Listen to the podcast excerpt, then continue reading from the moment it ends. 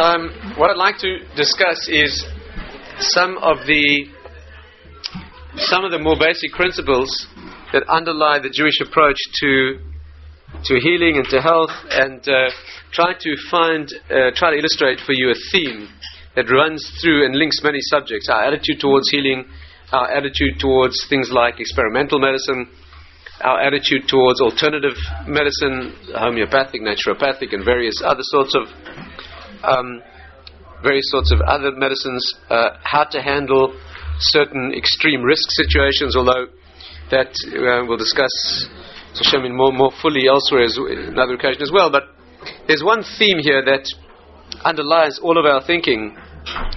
And before we study the specifics, of whether it be cosmetic surgery or risky procedures in medicine or uh, triage, all of those areas, there are some fundamental things to understand which are underlying all of our thinking on medical intervention and at a much broader level underlie our approach to life altogether in terms of the, the interaction between the spiritual and the physical. Let me try to, to explain this and show you how this theme plays itself out, and then I'll try to stop for questions. So let me, let me, uh, let me ask you to hold the questions first while I try to build a picture of this, of this area, and then I will try to, then I'll stop and I'll try to answer questions if I can. um, maybe a way to do it is like this. You know, how does the non Jewish world approach what they call today medical ethics? Medical ethics means doesn't mean that you know this, this is an area of medicine where you're ethical and other areas you are unethical. It doesn't mean that.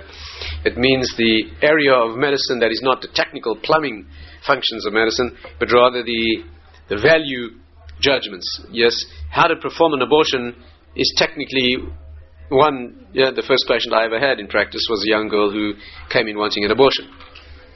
And I suddenly realized that the plumbing, you know, they taught me, but actually the decision making about whether this should or shouldn't be done, whether it's allowed or not allowed, good or bad, then no one ever taught me that. So, and at medical school in the secular world, they tried to teach you those principles in a relative way. In other words, how to weigh up the issues, weigh up the values, look at different models of applying relative values, but there's no, you're dealing with a relativistic system, and therefore there's no absolute guidance.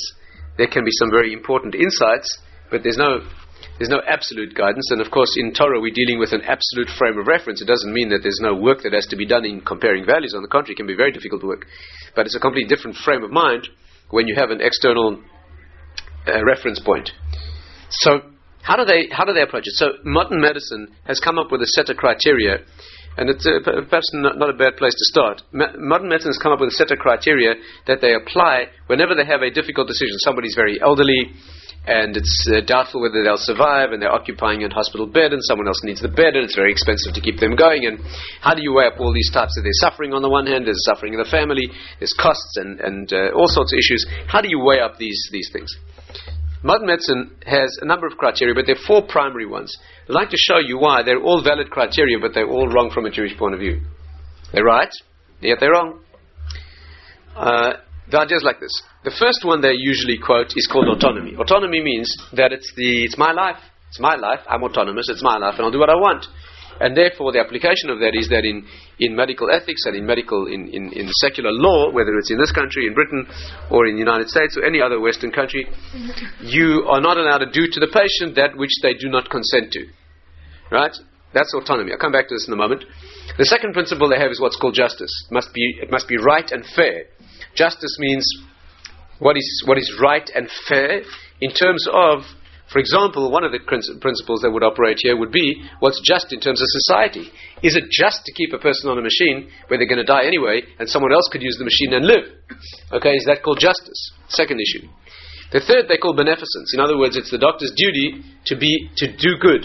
Okay, you have to do the best you can for your patient. And the fourth is called non-maleficence, that you may not harm.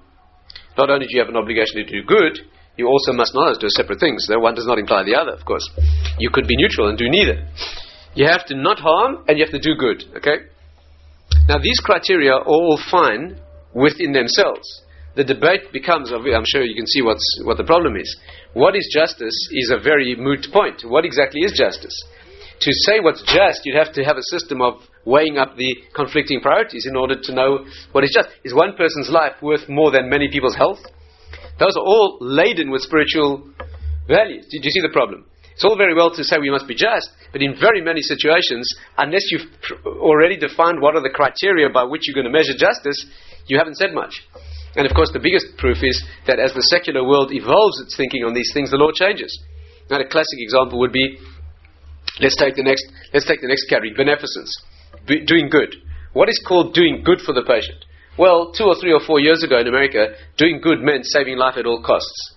Now, euthanasia is considered doing good, which means if the person reaches a certain situation, it could be better and kindlier to kill them than to save them. Which means that in the secular, in a secular notion, it could be that what was actionable as homicide a few years ago is now considered meritorious as a kindly act. Why? Because we voted it into effect. Do you see how completely contrary this would be to, to Jewish thinking? You can't vote right or wrong. I mean, there's circumstances where you can. But in these areas, you certainly can't. And therefore, what's called good, right, and it's, deba- it's, a, it's, a, it's not, a, it's not a, a simple debate, it may be a good thing. You may genuinely make an argument that killing somebody who's suffering is, is in South Africa, I remember this must be about 20 years ago, a very dramatic example, was a person was tried for homicide because what happened was he came across a car accident. Young man, right? And he came across a burning car and trapped in the car was someone burning to death. He couldn't get close enough to save the person, but he could get close enough to shoot him in the head. So he put his gun through the window and he shot the person in the head so he wouldn't suffer the pain of being burned to death. And he was charged afterwards with homicide. Okay, do you see that that is not a simple matter? That's not a simple matter. He was so traumatized by seeing this person in the agony of actually burning to death, not being able to get out of the car. He was trapped, he couldn't get out. He thought that what he'd like in such a situation is somebody shoot him in the head rather than burn to death. Now, the question is that's not an easy question to answer. Is that is it culpable? Is it not culpable? Is it Dr. Sanders, what would happen in this country if you did that? Hmm? complicated. Well, you know, so the question is, is that called beneficence? Is that called maleficence? How do you, how do you define that? A few years ago, killing somebody who was terminally ill, in, in a coma, for example, was called harming. Not only that, it was called homicide. Today, it's called helping them because we've redefined that, right? Uh, Rabbi Shimshon Raphael Hirsch put it very beautifully. He said, in a democracy, the people make the law. In Torah, the law makes the people. You know, what's your starting point? Where do you, where do you start? Non-maleficence, not harming a person. Well, what's called not harming the person? Right? It can get very, very complicated. And therefore, we don't have a problem with these criteria as criteria. We have a problem with what the definition is of the parameters that go into these criteria.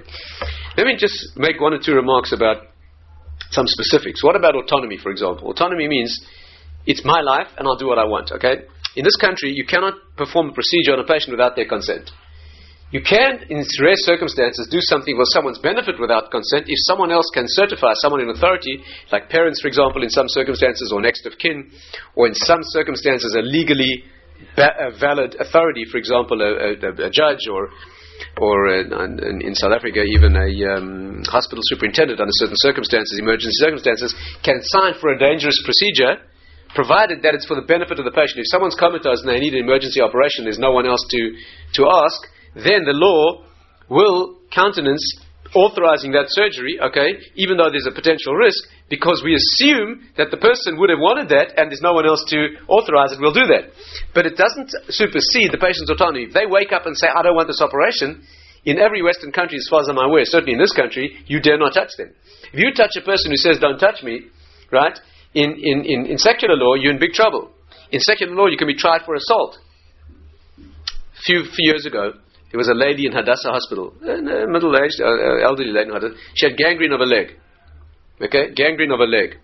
The doctors told her that if she doesn't have a leg amputated, she'll die of tox, you know, toxemia. She'll become toxic, and she'll general infection. She'll die. The lady said, "It's my leg. I'm dying with my leg." Okay, I'm not having my leg amputated. And there was a tremendous uproar in the hospital and actually spread out to the whole of Israel because the religious doctors tried to convince her to have an amputation. Not only that, they felt very strongly that she should be urged to have an amputation because it's better to live without a leg than to die. The secular doctors felt that you dare not interfere with a person who doesn't want that to be done. And of course, in religious law, although there's no question the correct move is to have your leg amputated, you cannot be forced. According to Torah law, we can't force you into something that's immediately painful or short term risk. We can force you into something that has no risk. Okay? For example, if someone's bleeding to death. If someone's bleeding to death in Jewish law, and the person says, I don't want to be saved. You get the scenario? Here somebody comes into hospital, they're bleeding, they say, I don't believe in blood transfusions, okay? My religious principles. Don't touch me, don't, don't even stop the bleeding, if they say, for example. In, in, in British law, in, in American law, you cannot touch the patient. If you touch them, you can be sued for assault. In Jewish law, you put a big fat sock in their mouth, and you sit on their head, and you save their life, okay? Because we don't believe that they have the autonomy to give away their lives. We don't believe it is your own life, okay? Um, and therefore, we disagree with this principle most strenuously.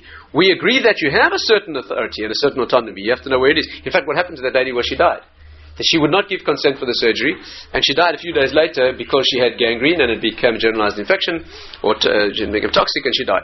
In, in, in Jewish law, that's, that's a tragedy. I mean, a tragedy, human tragedy anyway, of course. But in Jewish law, in, in halacha, that is that's not the correct attitude. In Israel, the law that applies is secular law, right? Israeli law is a mixture of British and Turkish law, and it's voted into effect as, and, and changed as time goes by. It's not Torah law in, in these areas, and that is an issue. So we don't understand that you have autonomy. Our concept is that your autonomy does not extend, although you have autonomous decision making power in very many areas, and in halacha it has certain applications. One application would be, for example, I'll tell you where a child a child could be a certain procedure could be done on a child, and it's not clear whether that procedure will be helpful or harmful. There's certain certain leeway. In that case, the parents are given the autonomy over the child. The halacha gives the parents the ability to decide what's best for the child in certain circumstances, but that's only where there's no clear halachic parameters that already exist. If the halacha would say this child's life needs to be saved, and that'd be the correct procedure, the parents' p- uh, opinion would be irrelevant. In a recent case in Britain where there were Siamese twins that needed to be separated, and if they wouldn't be separated, they would both die. And if they would be separated, then only one would die during the separation, the other one might live. Okay? There, there was at least one major halachic authority who felt that, that the court here in Britain, the High Court, was wrong to authorize surgery against the parents' wishes. You know what happened? We're Catholic parents, and they said we want we want nature to ta- we want um, nature to take its course. we don't want anything to be done. It was clear that both children would die. The court here authorized surgery, restraining the parents, and forced surgery on the kids against the parents' wishes, which ended up saving the one kid and directly killing the other.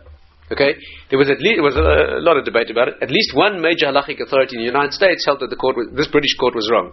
Why? Because it was either way could have been acceptable halachically, and in such a circumstance, I'm not giving you all the details of the case. You need to go into the nature of the case there. In fact, the child who was sacrificed was extremely disadvantaged. It had very, very poor brain function. It was a respiratory failure. Basically, in many ways, it was considered, at least legally, like an appendage on the other child. I don't want to go into the details now. but that person felt that all, there was enough room to move halachically that the parents should have had the final say. Of course, other rabbis disagreed. There are circumstances where you have auto- autonomy. Where you don't have autonomy is where your life's at stake and certainly somebody else's life. The only place where the law, as far as I'm aware, in this country and America agree, is where parents opt that way for a child. The classic case that's been tested out in the American courts is a child whose parents have a religious belief prohibiting blood transfusion. You know, there's some Christian sects, that will not accept blood. Okay? Based on a biblical issue that the life force is in the blood and you can't take blood from someone else as a transfusion. There's no such prohibition in Jewish law at all. The contrary, it's an obligation to give blood and to receive blood where it will be life saving. now, if a child comes in the hospital and it needs a blood transfusion and there's no other way to save the child's life, and the parents say, sorry, against our religious belief, who holds final sway there? Is it the parents whose religious beliefs are being infringed with respect to their child? Or is it the state's interest, as it's put legally, in saving the life of the child?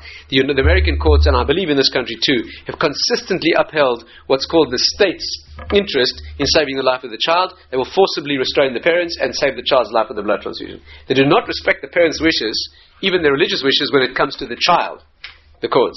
They will respect the parents' wishes when it comes to their own life. And therefore, if an, indiv- an, individual, an adult says, don't save me, you're forbidden to touch them. In Jewish law, it's irrelevant what they say, you're obliged to save them, okay? All else being equal. There's a, fa- a wonderful Radbaz that illustrates this very beautifully. Let me try to explain this. Rav David ben Zimri was a one, great halachic authority, talking uh, a number of centuries ago. He was perhaps the leading halachic authority of his day. He lived in Egypt. and he writes a very interesting thing. It's a, it's a key issue that doctors should always keep in front of their eyes because it illustrates the point very clearly. He wrote the following thing Do you know that in Jewish law, testimony against yourself is inadmissible? Do you know that? You cannot testify against yourself in, in halacha. In America, the version that yeah, the version of this is called the Fifth Amendment. You know, the Fifth Amendment means you can't be required to testify against yourself. In Jewish law, not only can't you be required, you're not allowed to. In America, they can't make you say anything that can be used in evidence against you. If you wish, you can. If you want to get up in court and confess and say you killed the person, you can do it. It's admissible. In Jewish law, even if you try, it's inadmissible. You cannot testify against yourself, okay? We are so extreme about this principle, I'll explain why. We're so extreme about this principle, we'll even split testimony in two. For example, let's say a person gets up and says that he had an, he had an immoral sexual relationship with someone else, okay, incriminating himself and the other party. We hear the testimony about the other party, we don't hear it about him. He's completely innocent, the other person's guilty. Why? There's a witness who said the other person did it. Ah, the same person said he did it. No, that's inadmissible.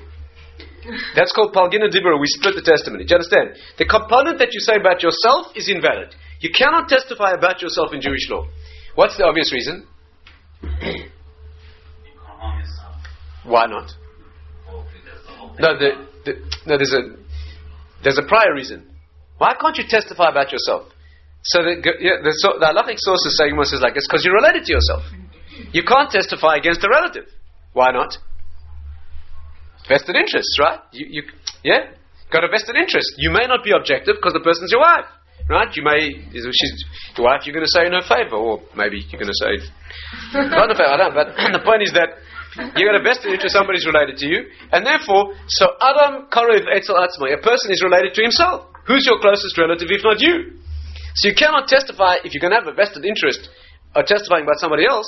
Surely you're going to have a vested interest in trying to speak for yourself, and therefore you can't testify for yourself. And that's clear, and that's a major principle in Jewish law. However, here comes the problem. If the case is a financial case, you can testify against yourself. You hear that? If the case is a capital or corporal case, meaning that the punishment here would be a death sentence or lashes, inadmissible, you can't testify. If the punishment here is going to be money, that means there'll be a fine to be paid or there'll be a financial settlement against someone else, you're perfectly free to testify. With great pleasure, you can talk about yourself. So the Radbaz asks the obvious question. if the standard, the criterion here is objectivity, then it should apply in both cases equally. If you're not considered to be objective when you testify about yourself in a punishment, in a situation where the consequence will be lashes that you'll undergo, or that there'll be a death sentence, you're not objective because it's you. Why should you be objective about your money? There may be a fortune of money at stake. Who says you'll be objective about your money? And if you want to tell me that a Jew is considered to be objective and reliable about his money, then why shouldn't he be objective about any other matter? Do you hear the problem? Radbaz answers a major principle. he says this. he says this. When it comes to your body or your life, those are not yours. Your body and your life are not yours. You were born, you were given a body and a life opportunity. You're given those as a gift. There's a divine trusteeship and you have to guard that. Who the heck are you to say you want to be lashed or killed? It's not yours. You're here to protect your life and your body. Do you understand? It's not yours. You loaned that for as long as you live. You have to take care of it and hand it back intact. And therefore, a court case where the consequence will be lashes to your body or death to yourself, that is not in your jurisdiction. Your money is in your jurisdiction, it's yours. Hashem has given you money. He's given you full jurisdiction. You want to throw it away? You want to testify about yourself? You want to, you want to pay money? Pay! What's the problem? You want to get up in court and say you, other, you owe the other fellow £10,000. Go right ahead, pay £10,000, it's yours. Do you hear the distinction? Not that you should waste your money. Talk about that. It's not responsible and it's not right. It is a transgression. You do need to look after your money and your possessions responsibly. But that's not the point. The point is they're in your jurisdiction. You want to damage yourself financially, morally right or wrong is another question, but it's in your jurisdiction. Is this clear? Your money is being given to you. Hashem gives you, in the legal sense, He gives you ownership over that. But He never gives you dominion or ownership over your body, or anyone else's body for that matter. And therefore, you are not free to undertake that option. This is a very a beautiful key to remember that teaches this principle clearly. And therefore, we do not say that autonomy. Now, there might be examples, again, where the patient's decision comes into it. I'll give you a couple of, yeah, I'll give you, let me give you two examples. Two examples. I'm not, again, don't misunderstand me. I'm not saying that you don't have autonomy to make decisions. Of course you do. But you cannot override a divine obligation. That's all. But there are plenty of areas where there's plenty of room to move. Give an example. Some time ago, a woman came to see me who had di- been diagnosed with breast cancer. Okay, she had breast cancer. She had growth, a lump in her breast, and they, she had it removed. She had surgery, and it turned out immediately after the surgery, she had surgery and then discovered she was pregnant. Okay? So here's a 42 year old woman. She's now just had surgery for breast cancer, and she is pregnant. She's two and a half months pregnant. It's a very precious pregnancy. She actually had one child from a previous marriage. She recently got married. She's now pregnant. Very, very doubtful she'll have another child again after that. And she wants to continue the pregnancy. The doctors tell her she must terminate the pregnancy and have chemotherapy. Okay? She must have chemotherapy because that will improve her survival chances and her life comes first. No one knows what chemotherapy in an early pregnancy will do. Right? There are very few studies on this. You can imagine very few people go around giving chemotherapy to pregnant ladies. So there's very there's not the, large body of evidence about what the pro- the probability is of the chemotherapy causing the child to be abnormal, or terminating the pregnancy, or what the consequences will be. In fact, there's not only that, there's also conflicting evidence about how it will help her. Some evidence is that a pregnancy has a negative effect on a cancer. Yeah, yeah. And other evidence is that the hormonal status of a pregnancy might actually help. Different studies show different things. They're not, not a simple matter. So she came to me. She said like this: What should I do? The doctors tell me terminate the pregnancy. Don't risk harming this child. To end the pregnancy now and take chemotherapy. I am insisting on continuing this pregnancy. It's more precious to me than, than whatever this chemotherapy is going to do to me. If I'm going to leave the world, I want to leave a child behind. And this is what I want to do. I want to continue the pregnancy. What should I do? What I yeah. So I researched it for her, and I was in touch with some of the greatest experts in the world in this in this field, in obstetrics and in, in oncology, and I was able to clarify the statistical, the, in her particular circumstances, the statistical um, probability of a survival, five-year survival with a chemotherapy, without it. And armed with those facts, I went to see two of the great halachic authorities of this day. Uh, one of them was Rabbi Elyashiv, and Rabbi Elyashiv said to me, What are the figures? And I told him the figures like this is that the, the surgical opinion was that her five year survival rate, that means her percentage, her probability of surviving to five years and beyond, was about 80%. In her particular stage of disease, her five year survival was about 80%. With chemotherapy, it's probably about 85%. Okay? Rabbi Elyashiv said on the basis of those factors, she's fully entitled to continue the pregnancy.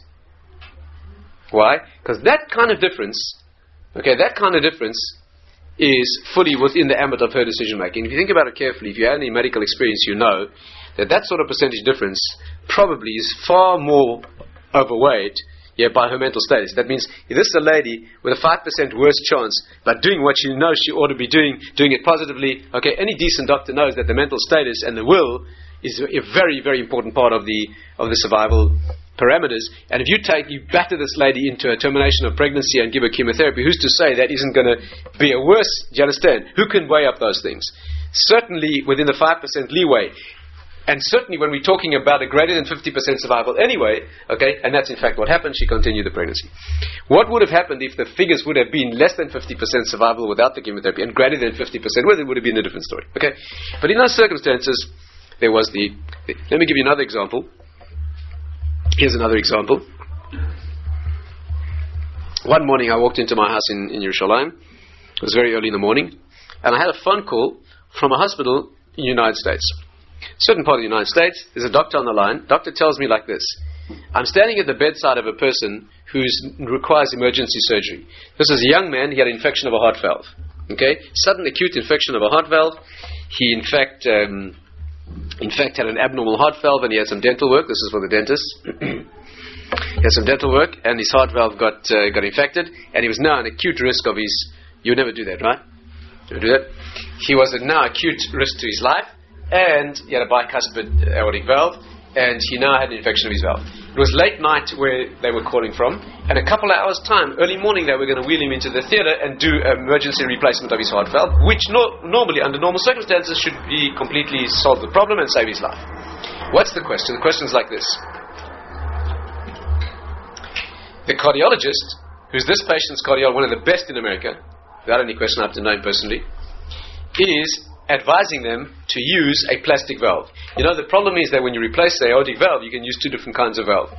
The two most common valves are one is a plastic valve and one is a pig valve. Now, there's no halachic problem with a pig valve, right? We're not talking about kashrut or anything like that. There's no problem. You can use a pig valve. The problem is that the plastic valve, the difficult choice you have to make in these cases is which type of valve do you use? The plastic valve has an advantage that it lasts forever. Once it's well, it's normal, it's correctly implanted, it lasts for a lifetime. The downside is that in order to live with a plastic valve, you have to take blood thinning medications. If you don't, the valve can clot and that can be disastrous. But taking blood thinners is not so simple. If you don't take enough, the valve can clot. If you take too much, you can bleed disastrously. Even if you take the right amount, if you have an accident or you, you get injured, you can also bleed very badly. So there's a lifelong risk, okay, of having to take these medicines. On the other hand, if you use a pig valve, the advantage is they function absolutely normally like human valves. You never need to think about it. You never need to take a medication. It's absolutely fine. You don't have any of those risks. The problem is that about 10% of them need to be replaced in about 10 years. Can you see the, the, the, issue?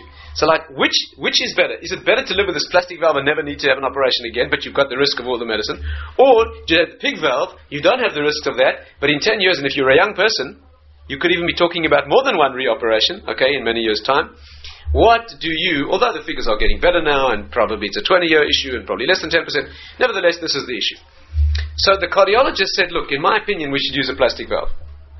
Okay? Then they asked the surgeon, who's also a great expert, one of the best in America, who was going to be doing the operation himself. And he said, he's 100% right, let's use a plastic valve. And then, these two doctors which is a very wonderful thing. They're very humble, two very, very competent doctors, in their humility decided to ask a third opinion. Why? Because they happen to be to know an individual who's a very famous cardiologist. These are top people, okay? But this individual is like world famous. And since they had access to this individual, they thought, you don't waste an opportunity like that. Ask him what he thinks. And sure enough, he came to see the patient and he said, use a pig valve. So you had two great experts saying use a plastic valve, and one expert whom they feel is greater than them saying use a pig valve. So they phoned me to say, what is the halachic solution to this case? What holds more weight halachically? A majority of competent opinion or a minority of superior opinion? You see the dilemma? That is not a simple matter. In, in halacha, in halacha, yeah, a majority is always very weighty. For example, the standard procedure halachically is if two doctors differ, we ask a third. You know that? You know, if you ask two doctors, one doctor says surgery, one doctor says medicine, or one doctor says this kind of operation, another doctor says another, then the standard halachic, and they're competent experts, the standard halachic resolution is to ask for a third, and all else being equal, we go with the majority opinion. Okay? So the majority has sway, it has importance. What holds sway? A majority of competent opinion or a minority? So, what would you say? Not a simple matter, right? Baruch Hashem, I was able to get hold of Rav Elyashiv immediately. It was a matter of minutes. I was able to get hold of him immediately. He solved the problem instantly. 20 minutes later, I was back on the phone, and they resolved it, and Baruch Hashem, the patient did fine, and he's still fine, and everything was fine. Now, you want to know what he said? I'll tell you what he said. Rav Elyashiv said, the patient gets to choose. Choose whichever he wants. Okay? Whichever he wants. The majority is not relevant, and the senior opinion is not relevant. In this case, those two are even enough that he gets to choose. I didn't have time to discuss it with him, but somebody very close to him who works with him all the time ventured an analysis of his decision, and I think it must be the correct one. And the correct, I think the analysis is like this. Although I wouldn't be stubborn, you can argue about it, but I think the correct analysis is like this. We did not present Rav Elyashiv with figures that gave a differential survival. Okay, in other words, do you understand? That means the majority opinion felt he'd be better off in, with a plastic valve. The senior opinion was he'd be better off with a, with a, with a pig valve. None of them, again, we didn't say to Rav there's, a, there's an argument about his survival chances. Let me put it to you differently. Basically, what this decision boils down to is in both cases, he's got a very good chance of surviving. In both cases, he's got a risk. The question is, which package of risks and benefits is the one to choose? All doctors agree that both are reasonable. That's why there are both operations. The only question is, in which circumstances, okay, in which circumstances, in an elderly person, usually a pig valve is chosen. Because it's unlikely a very old person is going to need a second operation. Do you understand? So the, the, the, the facts change with, with this. But if you're talking about a package of risks and benefits, and it's hard to decide which outweigh which, and there's no technical reason to favor the one over the other in terms of survival, let him choose. Let the patient choose what he feels is. It's a classic example of not only is it because it's permitted, it's also sensible. The patient will do better when he's motivated and he's chosen the course of action that he's committed to rather than when he's forced into something he doesn't want. And therefore the healthy thing is, why pontificate? Why issue a ruling halachically when it's not necessary and therefore the patient chooses and in fact that's what he chose. So he chose a plastic valve and he said he was extremely happy that he did because the thought of going through all that again is, is uh, what if he can't choose? That's a very good question. That is a very good question. Let me think about that. It's too difficult for me, that question. That's too difficult. Listen, your father's a surgeon, you ask him, okay? Go back and ask your father. He's a very good surgeon. He'll know what to do. Too difficult for me. Isn't there a possibility yeah. he could make, make a bad decision because he's not medically trained? No, the point here is not medical training. He takes advice. He's not medically trained. He takes medical advice. He's got absolute expert, top opinion on both sides. He's a highly intelligent patient. And his job is, what do you favor? What do you want to live with? Okay, which package of risks and benefits are you going to be more motivated to handle? He's fully competent to make that decision, much better than any doctor. If the doctors tell him you've got a better survival chance this way, then we start then we start putting applying applying I wouldn't say pressure, but we you we have to advise him. You're going to more likely survive this way. It's worth it's worth more effort. Okay, but when we don't say that, you know, and there are many other circumstances, of course, where the patient. I just want to illustrate one more principle very briefly where the patient gets to choose, and that is in the very difficult situation that happens all the time in medicine, where a person has a terminal illness, okay, which means that if nothing's done, they'll die within a year. But we can offer them a procedure which, if it, sa- if it works, will save them, but if it fails, will take away the year they would have had. Do you get it? Here's a person who's got a condition. Normally, they live for six months or nine months. But they're guaranteed not to live beyond that. It's a well known thing. In their particular situation, they'll die. We say to look, we've got an operation. I'm not talking about experimental stuff. That we'll get to. We'll get to a little bit later. We say we've got an operation or some radical therapy for like marrow ablation and chemotherapy or some radical option. If it works, it will save your life in the long term. But if it fails, you'll die tomorrow morning during the procedure. You'll sacrifice the nine months you would have had. Okay. The bottom line ruling, I'm not going to go into reversion, we'll do that on another occasion, I have discussed it before. The bottom line ruling is the patient gets to choose. Patient, you, can't, you cannot coerce a patient in a situation. Patient gets to choose. What's the correct decision? No, I know what you're going to ask me. What happens if the patient cannot choose? Baruch Hashem, here I can answer you. What do you do if the patient cannot choose? For example, they're unconscious or they're a child, something like that. The default position in Jewish law is to take a chance. I'm not going to go into derivation now. The normal default is that if it's a question of certain death in the medium term, as opposed to a possibility of short term death and a possibility of full life, normal life, we take the chance, all else being equal. Generally, that's the default. And incidentally, it's even the default if the survival probability is less than 50% from the procedure. That means if the chances are they'll die tomorrow morning, 60% chance tomorrow morning they'll die from the operation, only 40% that they'll live. The default Jewish position is in those circumstances, a 40% chance of living is better than a 100% chance of dying in three months or six months or nine, less than a year. Not going to go into derivation now. It's a fascinating derivation of Moshe Feinstein talks about it. On another occasion, we in the session we'll talk about that. But that's another. So there are many circumstances where choice does apply. This is not because your life is yours, but because in these circumstances the Torah allows the, this, yeah, allows the, the authority for you to, to, to say what you should do, and therefore, okay. Now, let's advance this, this uh, one step further. Are there any questions about the, the particular elements that we raised? Okay, just make a, a comment in passing for the psychiatrists, and that is that the mental status is very important halachically. The person's mental status has a real tangible effect in Jewish law. Right? I'll give you one classic application. Here's a beautiful application. Let's say a person's ill, dangerously ill, and they're suffering terribly. And the only way you can relieve, relieve their pain is dangerous. Here's a person who's suffering terribly, and their breathing is right, iffy. Okay, the breathing is. You want to give them a very heavy analgesic medication that will relieve the pain, but it might stop them breathing. Now, normally, under normal first thought, the first thought is you certainly can't do that. Why? Because the, the justification for giving a person something dangerous is only to save their life. We'll do dangerous things to save a life, but you're not saving a life, you're just relieving a symptom. What right do you have to risk a person's life to make him feel better? Let him suffer.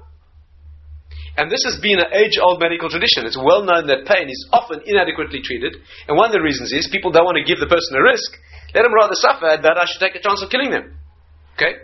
In Jewish law, are you allowed to give the person a risk? A risk to their life. Okay? You might suppress their respiration. In order to relieve their suffering. Says Rav Moshe Feinstein in a, in a, in a classic tshuva, you are obliged to give them medicine to relieve their pain. Says Rav Moshe, you know why? Not because it's humane, of course it is humane. But there's another reason. Because pain is not innocuous. Pain is not just a symptom. Pain, pain, anguish, despair, depression, feeling of hopelessness. These are real things pushing the patient down. Therefore, when you relieve his pain, you're not only being humane, you're also treating the, the problem. Is this clear? It's beautiful. Any, it's worthy of any good doctor that halachic reasoning, and of course that's what we do. Of course, don't don't get carried away. There are big conditions. When you give pain relief to a person whose life is in danger, okay, there are a number of conditions. Number one, you have to give it to relieve the pain, not to kill him. The intention has to be to relieve his pain, which means you have to judge exquisitely how much to give that will relieve the pain, accepting a small risk, but no more than is necessary. And that brings me to another point, which is another general principle in Jewish law, which must be stated clearly. There's a principle in halacha, it's written in the Shulchan Aruch, in the Code of Jewish Law. Listen carefully, you're not going to enjoy this if you're a doctor. No, well, you might, depends on what your position is. No doctor is allowed to treat a patient if there's a more competent doctor available to do so. You get that? No doctor may treat a patient if there's a better doctor who could be obtained. Why? Because the patient deserves the best. In secular medicine, we often get a junior person to treat a doctor because the junior needs to learn how to do it. And if he's in a public hospital, for example, well, you put up with that, right? So the junior is often doing things, right? I'm not talking about where it's an absolute need. I worked in a hospital in South Africa where, you know, there just weren't enough people, and there the motto was see one, do one, teach one.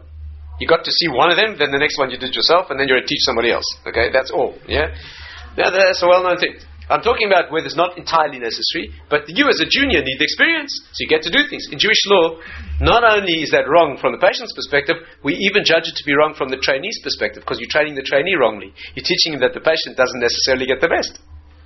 Although in the long term you're training him so that people will get care, but the, our criterion is the patient, let me just finish this, our criterion is the patient gets the best. And therefore, you may not administer therapy to a patient. If there's a better qualified pair of hands around to do so, the patient gets the best. In practice, this doesn't always work. Why? Because when the best doctor around is so fully occupied that he can't deal with anymore, then the second most qualified person is obliged to start operating, okay? So therefore, in practice, that is what it is, and there are other exceptions. I'll just mention them briefly, where the procedure that's being done is well within the capability of the junior who's doing it. Now, it's a standard procedure that he's capable of doing, where the professor is not going to be better, or he's not going to be better to the, again, the junior is, is doing it fully adequate, contra- uh, trained for that, uh, uh, then he's allowed to do it. Thirdly, where the junior is acting under the direct guidance and responsibility of a senior, okay, then it could be but the guarantee, the criterion is, is the patient getting the best? However he's getting it, is he getting the best around? And therefore, in our application of pain relief, it would have to be the most qualified doctor, not some junior giving morphine, which may be dangerous, the most qualified pair of hands, okay, titrating very carefully against the pain, against the, the risks, the yeah, therapy against the benefit against the risk, so that the patient is getting the best option of having his pain relief rather than thing. And by the way, sometimes you have to go against convention. I spent time working in, in, for example, in geriatrics, and I noticed in you know um, old and debilitated people, I often noticed you know one of the classic problems in, in that situation is people getting aspiration pneumonia. They can't swallow their food properly. Often inhale some food, they get a terrible pneumonia. It can be a, a medical disaster. I realized after I was running that unit for a while that one of the solutions was I observed carefully what was going on in the unit, and I noticed that meal times suddenly struck me one day. It was a hospital in Israel private hospital. I suddenly walk around and I said, well, what's going on? Here I see my most qualified nurses are giving out medications and completely untrained individuals are feeding the patients. Here they get people got no training at all, very kind people. They're busy shoveling food into the patient's mouths, patients who can't swallow properly. Okay? And a highly qualified nurse with many years training is handing out medications. So immediately I reversed the procedure. That was legal. That's what I did. I made the senior nurses feed the patients where real care and skill is needed, and anybody with any intelligence can give her the right medicine okay, after and under adequate supervision, and that made a significant difference. Yes, patient needs to get the best that's available under the. Yeah, no, sorry, someone had a question. Yeah. Um, how can anyone, um, any not competent doctors or nurses improve? Even if they couldn't, that doesn't justify giving this patient less than he deserves. Do you understand? We don't make trade offs like that. We're not going to make a trade off that in order that we should learn, I need training as a doctor, so now I'm going to disadvantage this person, okay, because I need to learn in the future. I'm learning wrong. That's not the right way to do it. The practical answer to your I don't know what's bothering you. What's bothering you is practicality. How are people going to learn practically? The answer is under the right circumstances, under guidance. But the guidance has to be that I'm a senior, I'm responsible for you, I'm taking you, I'm making sure that while you get your training, the patient is not being disadvantaged. Okay? Many advantages are taken of patients. I, I was once teaching in a certain medical school, and I remember a certain case that some of the students came to talk to me afterwards. One girl started crying. One medical student started crying. What's the problem? She was in the operating theatre, and they got her to examine patients, female patients, intimately under anesthetic, without their permission. Why? Because it's very when a patient's anesthetized, the muscles are relaxed. You can feel very well. You can feel the ovaries. You can feel everything. Very, very good training, right?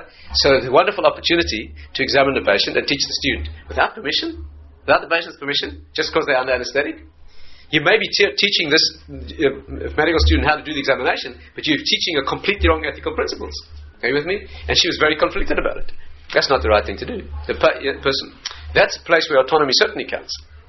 Yeah. Somebody had another question. Okay. So. So, of course, I'm not talking. If you're working in a public hospital where the deal is that patients are examined by students, and you walk over as a medical student and say, "Excuse me, I'm so and so. I'm a student. Do you mind if I examine you. The person says no. Okay, with human respect, and they say no, and you examine them, and you get practice and so forth. There's nothing wrong with that. Nothing wrong with that. But, but um, provided you mean you, you, get sincere permission, of course. Not, not a person. The person thinks that you know, their treatment will be prejudiced because you, you know they're not cooperating. It has to be genuine human uh, human uh, concern. So these are these are some of the things. This leads me to the next principle, which is that the whole idea of treating a person in the first place, you have to understand, is that the treatment doesn't come from us. Uh, let me try and explain this. You see, let, let me try, I'll put it to you, uh, put it to you in this in this form. No, the Torah says here's a, here's a very uh, classic way of putting it. The Torah says, "Verapa yirapa, you shall certainly heal." There's a mitzvah in the Torah that the doctor should heal. How do you know that you should give medical treatment? How do you know that you're allowed to go for treatment? How do you know that you can give treatment as a doctor? How do you know that you not only can but must? Okay, there are different opinions about this. There's one opinion, one opinion that the obligation to heal medically is actually learned from the obligation of learning, of returning a lost object. The Torah is clear that you have to return a lost object. So the, so the sources say, well, if you have to return him a lost object, you certainly have to return him his life or his health.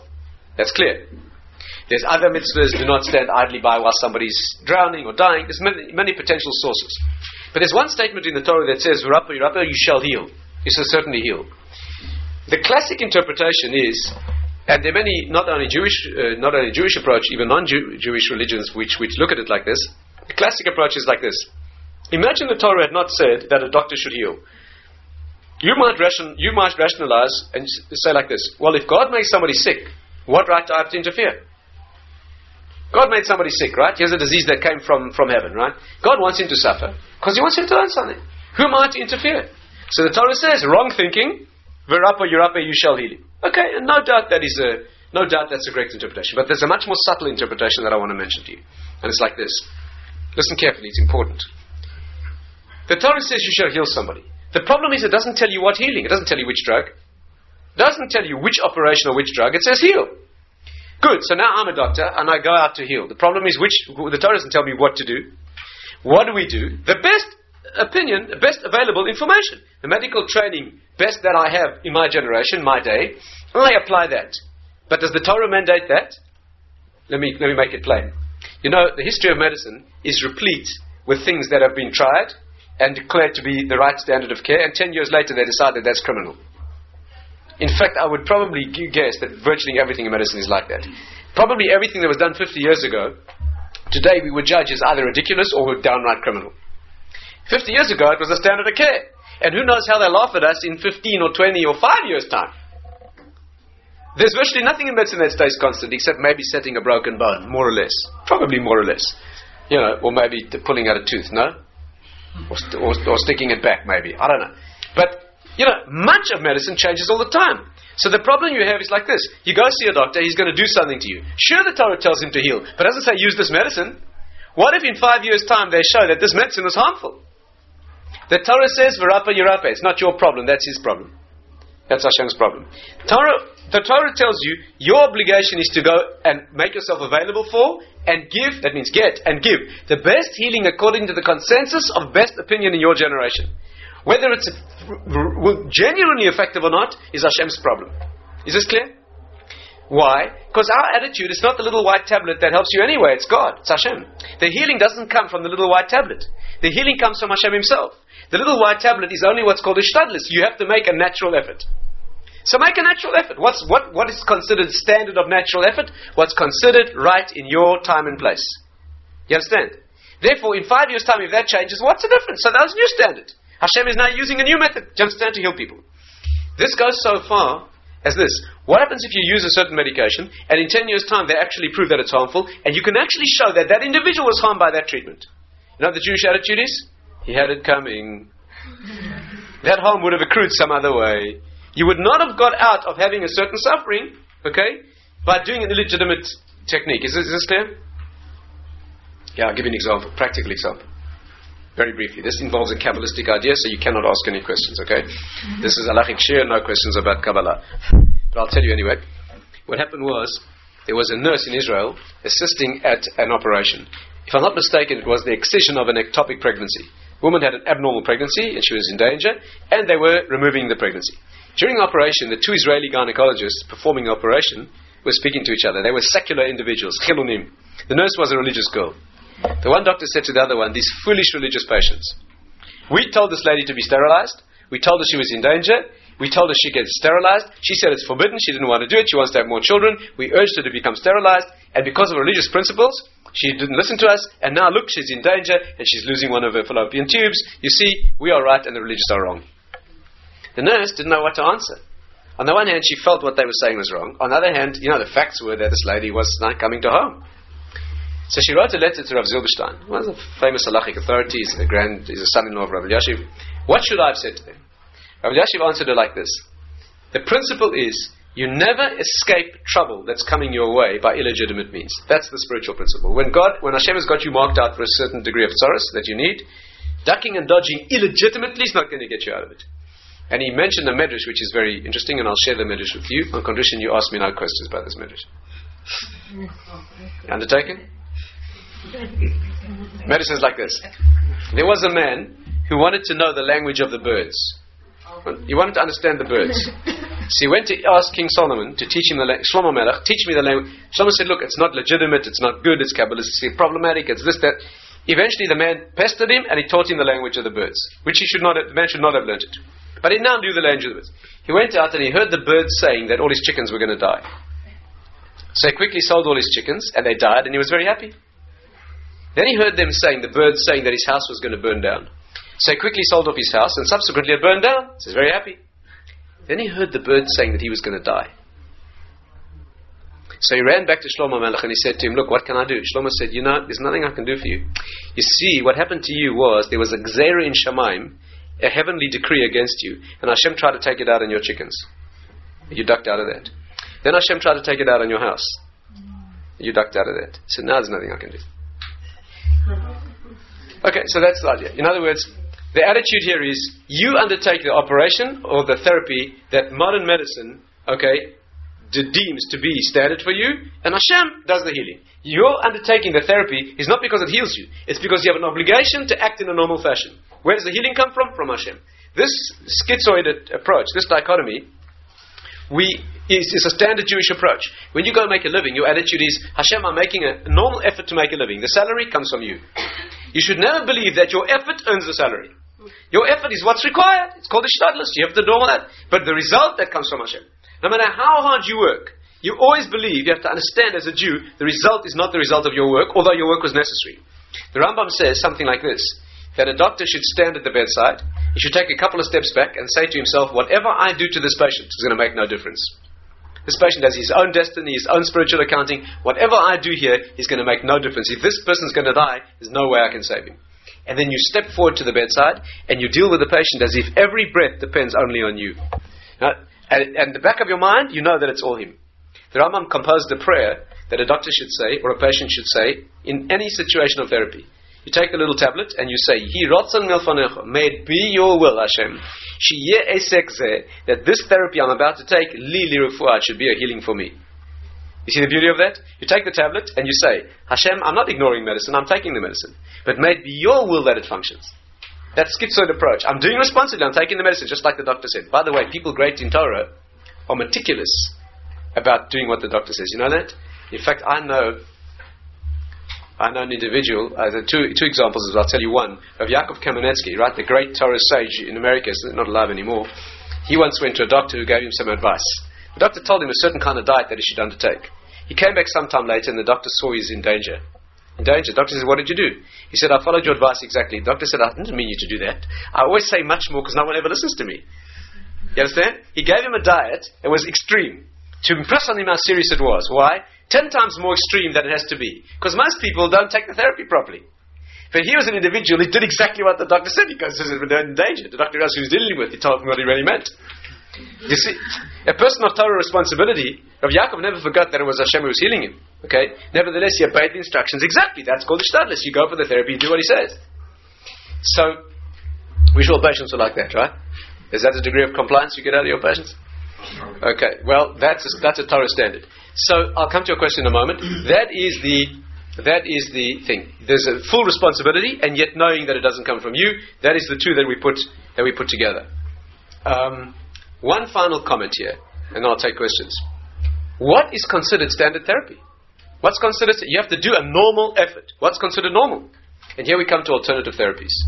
What if you want to undertake homeopathy? Now, homeopathy doesn't make any sense to me. Okay, I mean, I've heard the theory, they've tried to explain it to me. Scientifically, it makes zero sense to me.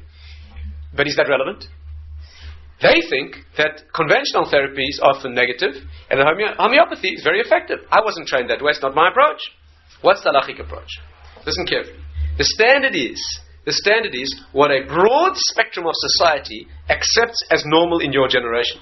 Not necessarily what makes scientific sense. There is a criterion of scientific sense. The Rambam says, for example, that things that are segulas, a segula means like a mystical sort of a thing that has a mystical effect. It doesn't have a logical, technical explanation, has a secondary place halachically over things that the Rambam was a doctor himself over things that make sense in terms of an organized, co- co- cogent theory. Okay, scientific theory. That, that needs further, much, much further analysis. It's a fascinating issue. However, the basic standard is, notwithstanding that, the basic standard is what is considered broadly acceptable by a consensus of experts and a broad spectrum of people in your time and place. Now, where does that leave us? Conventional Western medicine certainly fits the bill.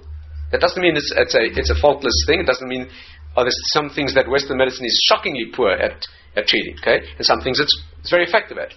The issue is, if that is a standard that's accepted, and it certainly is, then you're allowed to do it. Most, in fact, yeah, the, the general halachic attitude is a thing like homeopathy is broadly enough accepted that it's permissible. The fact that I don't understand how it works is not necessarily invalidating it. In the areas where homeopathy is understood to be, to be effective, and a homeopath will sometimes send you for surgery, Okay, because he thinks that that was needed there. I'm not talking about that. I'm talking about in an area where his teaching is that this is effective. A broad enough spectrum of people. Do you know the percentage of people who go to alternative therapies today? Extremely high. In studies in America, it's been shown that somewhere around 50%, if not more, undertake either exclusively or also alternative therapies. If it's a broadly enough accepted alternative therapy in your generation, it could be halachically acceptable. Okay, now I'm not going to get into a debate about which ones. Okay, is Haiti and voodoo medicine like broadly enough accepted? It is in Haiti, like you know, but is it in London? I don't know. When you get into the individual things, you know how many alternative therapies there are? Hundreds and hundreds of alternative therapies. That becomes a question of is this broadly enough accepted in your day and age? That will make it a. But the, the basic bottom line is: is this a standard accepted therapy? Or is it validated by consensus of experts in that field? That is what you need halachically. Then you take the therapy, understanding that the healing comes from someplace else. What's your. Um,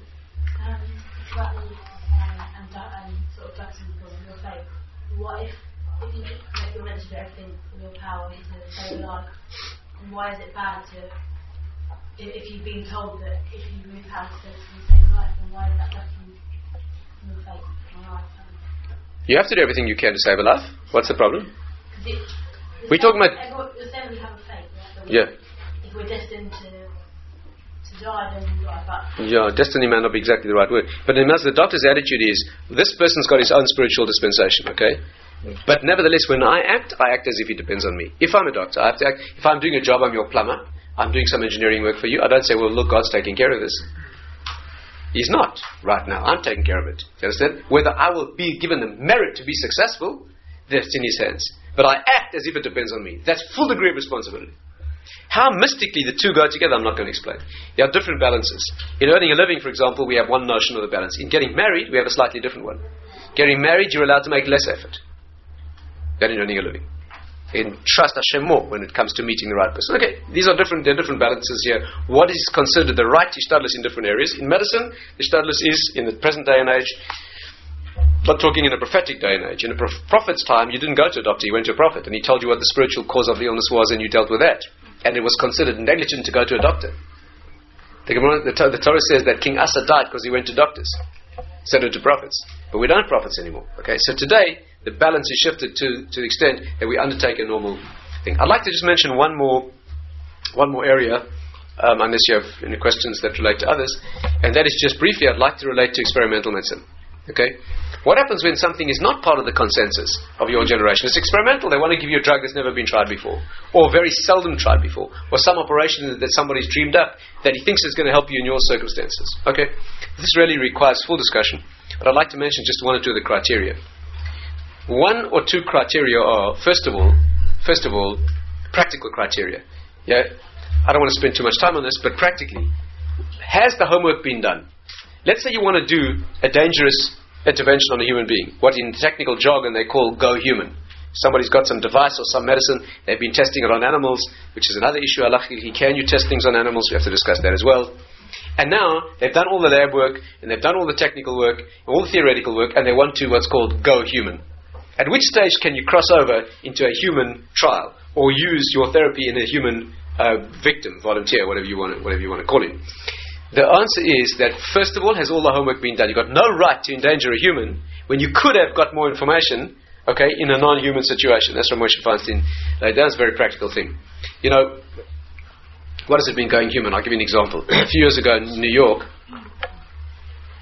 a Jewish engineer, biomechanical engineer, developed the first implantable defibrillator. You know, you know that often pacemakers are put in the heart, right? in other words, a wire is threaded through the vein into the heart muscle, and it's attached to a little pacemaker which paces the heart. The modern ones are demand pacemakers. That means when the heart beats abnormally, it senses the abnormal heartbeat and will correct the heartbeat or speed it up or provide an override so the heart beats normally. What happens if the heart does not respond to this pacer?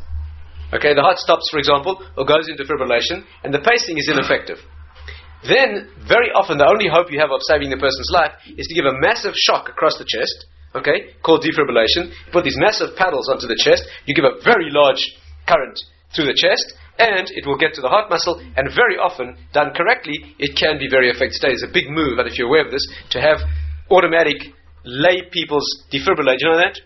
A big study was done a couple of years ago in Las Vegas where heart attacks apparently, you know, uh, you know, happen. And they had, they trained the security guards, okay?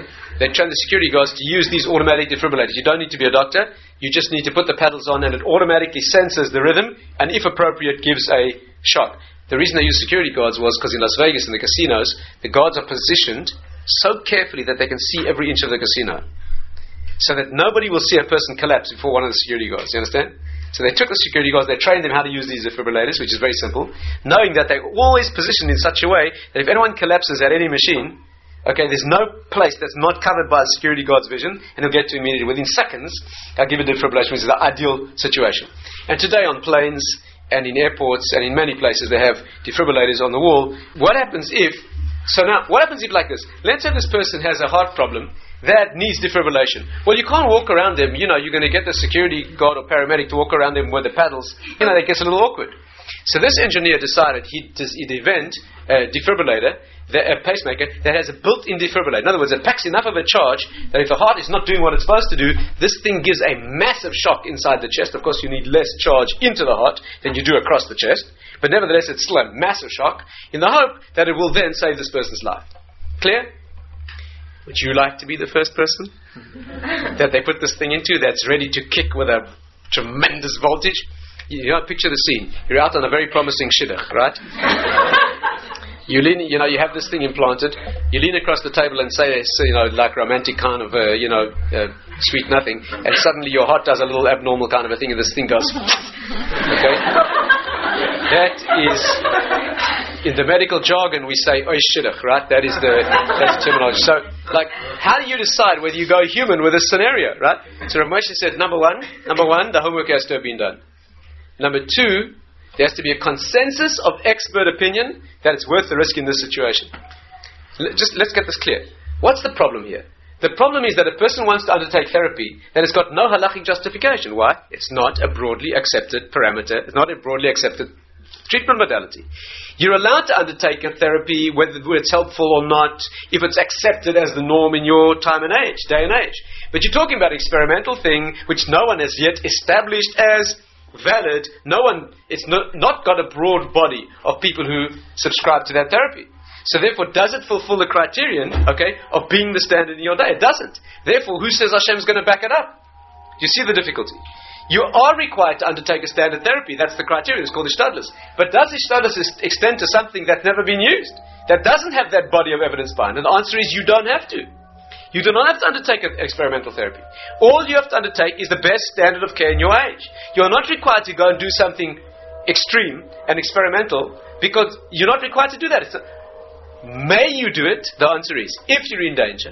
And if a consensus of experts agree that's a reasonable thing to do in these circumstances, even if it's never been tried, then you may undertake the experimental therapy.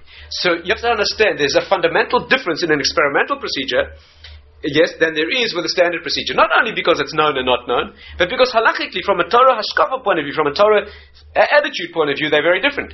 That standard procedure, Hashem backs up, as it were, because you're doing what you're supposed to be doing. The experimental procedure does not have that standard behind it. And therefore, the standard there, the concept there, is not that it's broadly accepted. On the contrary, the standard there is if there's no other hope, and an expert uh, opinion is that it's a reasonable thing to do, and the benefits outweigh the risk, etc., etc., etc., and the person agrees, then that could be room for an experimental treatment modality. That's just the beginning of scratching the surface of experimental surgery, experimental medicine. And I'm going to stop here for questions because it's late. If there are any questions on what we discussed, I'll try to answer them and uh, we'll continue with other subjects the next time. Yeah, please. If God has uh, supreme power over our lives, if He determines who, who shall live and who shall die on Rosh Hashanah, then surely it doesn't make, really make any difference what we do. You don't know that, right? You don't know what He's decided know, for you. No, you don't know, but at the end of the day, right. He has the final word, whatever you do. That's true. So I see a conflict here. You're right. If you believe 100% in right. God's ability right. to keep you alive or destroy you, right, right, right. why do anything? Because He commands you to, right? He says, I'm in charge of your life, and I know whether you're going to die this year or not. You've got oblig- medical obligations. For now, let's leave it at that. It's a mystical subject, this. Okay, we'll stop here this evening because it's late.